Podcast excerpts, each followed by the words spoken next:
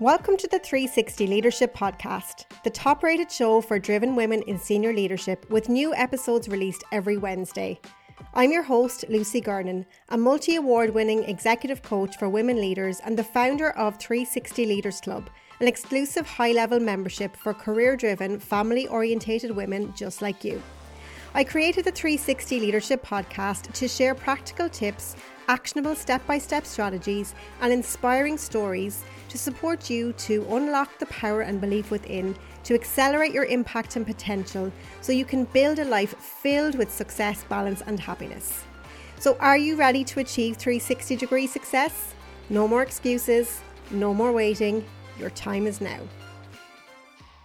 If you're anything like me, one of the things you love about being a leader is the people. You love holding yourself and your team to a higher standard. You love seeing results, whether it's a new hire joining or going live with their customers or things for the first time. It's something you absolutely love is the people side of it. And I know that you take great pride and great, I suppose, care of your responsibility you have as a senior leader when it comes to your team. And sometimes in business, the team we hire sometimes isn't the team we wanted um, because sometimes my clients tell me, you know, they've inherited teams and they wouldn't be exactly what they wanted. And sometimes we make poor choices in hiring because we need bodies and we we need to get somebody in and we're recruiting and we can't find that perfect person so sometimes we might maybe might drop our standards a little bit and today on the podcast, I wanted to share the single most powerful lesson I learned from making a poor hiring decision. So, a bit of a backstory. Um, I have been expanding my team over the last year. There's about eight or nine of us now.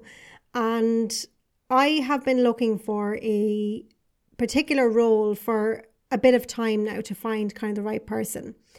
And I found a really, really good person and she came in on a trial basis and I had done, I had gone through the interview process. I had interviewed a few different people, and the lady I, I actually hired, she was actually a contractor. When we actually started working together after the first week, um, she came to me and she said, Look, I, I can't do your business processes because she actually is a freelancer and she works with lots of different clients. And my business processes were different to how she was used to working. And I didn't want to change my entire business, you know, my procedures to suit her way of working. Um, she's a millennial, shocker.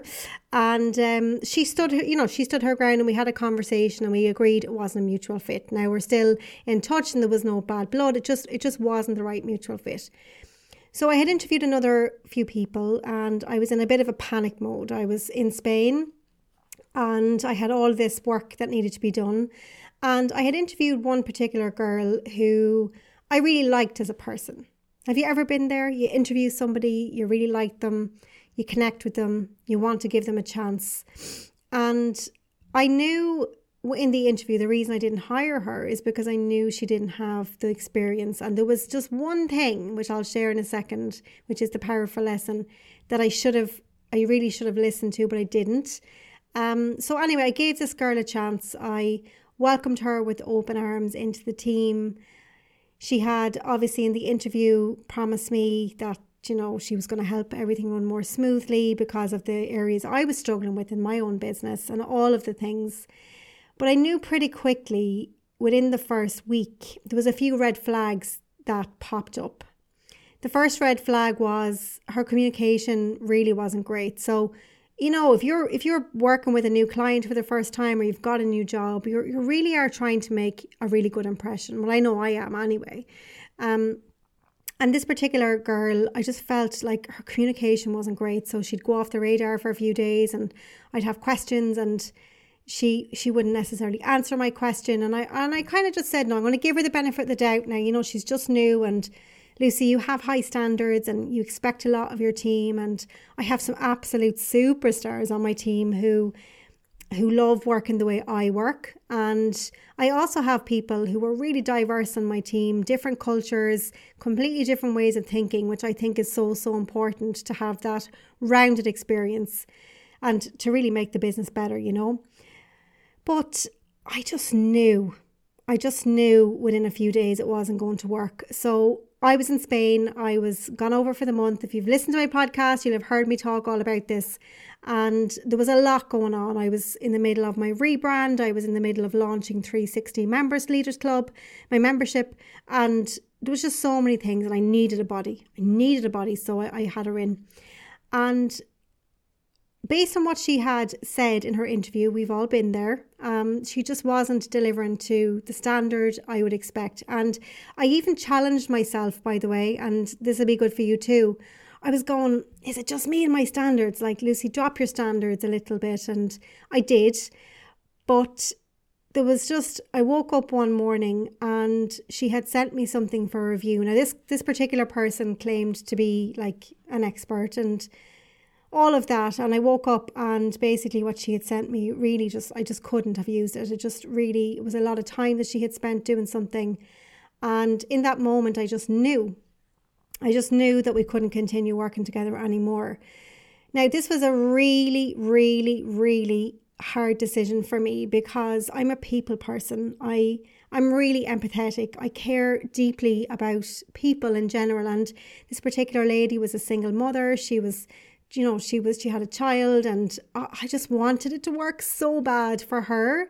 Um, and sometimes I do allow my emotions to get the better of me in business, which is something that I'm working on. And I talk to my clients, we talk about this all the time about leaving, you know, leaving your brain, giving your brain to the business. But when it's your own business, you know, this is my baby. Like everything I do is mine. It's my company. Um, but I, I still I still don't want to ever lose that emotional side. I don't ever want to become that just pure business ruthless. It's just not who I am. So I really, really deliberated over what do I do. I said, do I give her more time? Do I go back and do this? Do I, you know, spend more time with her? Do I get the team involved? Like, how can I get this girl up to speed? And I really deliberated doing all of that. But there was one thing that I should have listened to. And if you're multitasking, come back to me thing that I should have listened to was my gut.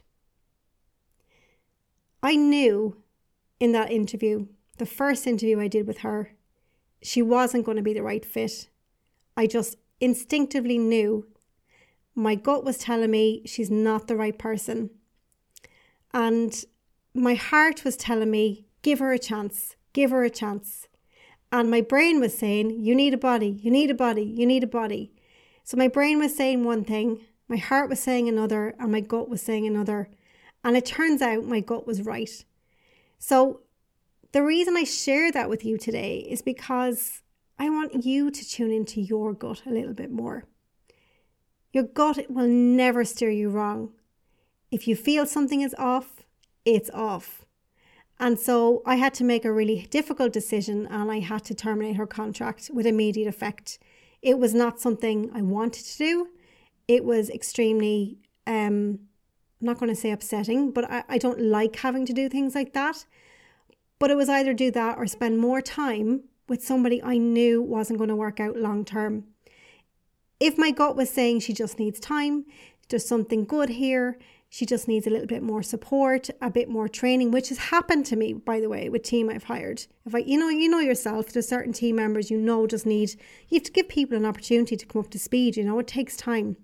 And if they're showing the willingness and the communication is good and they're asking questions, they're always really, really good indicators. But this particular girl was not doing that. So I had to make that really hard decision. So my invitation for you today is to use your gut Use it when it comes to making business decisions. Tap into your emotional intelligence as a leader and use your gut because sometimes I see leaders make mistakes based on fact and data and ignore your gut. Do not ignore your gut because your gut is your is your second brain. It's been scientifically proven. You can go Google it. There's tons of studies out there actually backed by science to prove that your, your gut is your second brain. And I believe your, your gut is more powerful than anything. So don't be afraid to lose your gut or use your gut, lose your gut, um, use your gut as a leader. Don't be afraid if if the room is saying one thing to you uh, or you're in a situation like I am, where I was, where you know a team member is just not the right fit, be brave and make the decision early on. Because if you don't, you are going to waste time you're going to waste your energy, and you're going to drive yourself insane. so that's it for this week's episode. I hope that you needed to hear this today. I know somebody definitely is in a situation right now where your mind is saying one thing, your heart is saying the other thing, and your gut is saying something else. My invitation for you is to always, always listen to your gut and then just make decisions quickly. Do it with compassion, do it with care, and then move forward. So that is it for this week's episode. I hope you enjoyed it. If you did, please rate and review as always, and make sure you subscribe to my show so you never miss any episodes. I usually try and keep my solo episodes nice and snappy and short so that you can take one little nugget away every single week. And imagine that would be 365. No, it wouldn't. 52. 52 little nuggets over the course of the year. So I look forward to being back here again with you in your ears next Wednesday, same time, same place. So until then, have a fabulous week.